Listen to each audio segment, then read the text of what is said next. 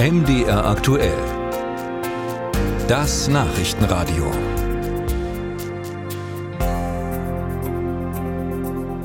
Der Ukraine-Krieg verliert durch neue Konflikte an Aufmerksamkeit. Neben der Medienberichterstattung gehen auch die Spenden zurück.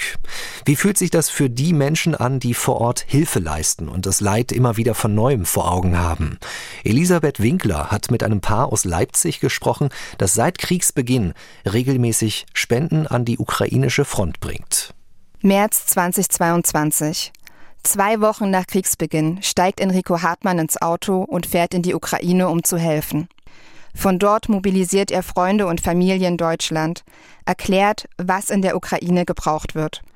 Als Enrico zurückkommt, sind Gästezimmer und Flur voll mit Spenden. Und ja, so sind wir quasi unbedarft in die ganze Sache reingeschlittert, nenne ich es jetzt einfach mal. Die zweite Hälfte von diesem Wir ist Anna, Enricos Frau. Mit ihr zusammen fährt der 40-Jährige in der Anfangszeit des Krieges alle 2 Wochen in die Ukraine. Nach 4 Monaten gründen die beiden ihre eigene Hilfsorganisation. Alles ehrenamtlich.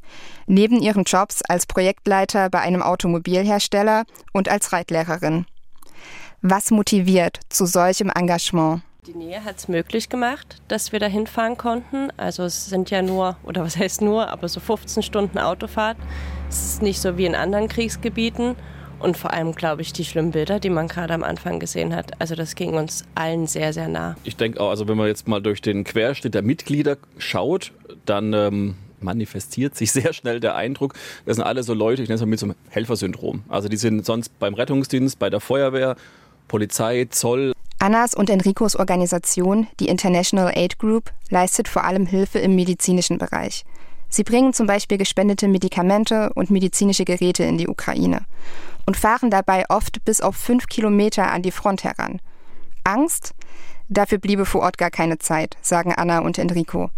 Und sowieso sei es das Risiko wert.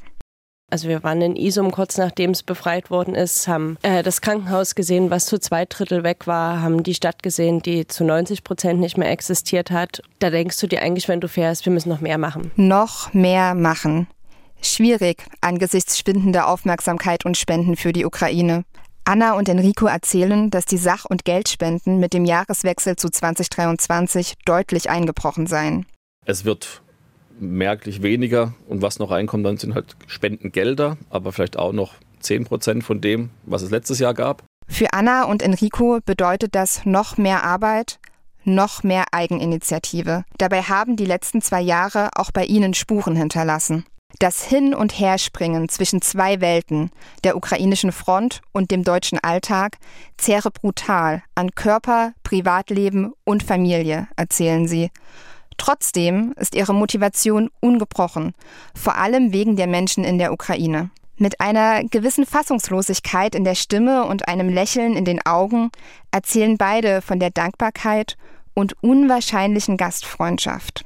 Wenn man halt dann wirklich privat von Leuten eingeladen wird, damit du so typisches ukrainisches Abendessen und heimmäßig gekochten Borscht isst, das sind halt schon ganz besondere Momente. Ne? Oder wenn die kleine Oma, die in Isum in ihrem halb kaputten Haus wohnt, kommt, dann heulend Anna umarmt und ihr so eine Ikonenkarte schenkt. Mitte Dezember fahren die beiden das nächste Mal in die Ukraine. Dann werden sie vor allem Feuerwehrausrüstung und Kälteschutzkleidung im Gepäck haben.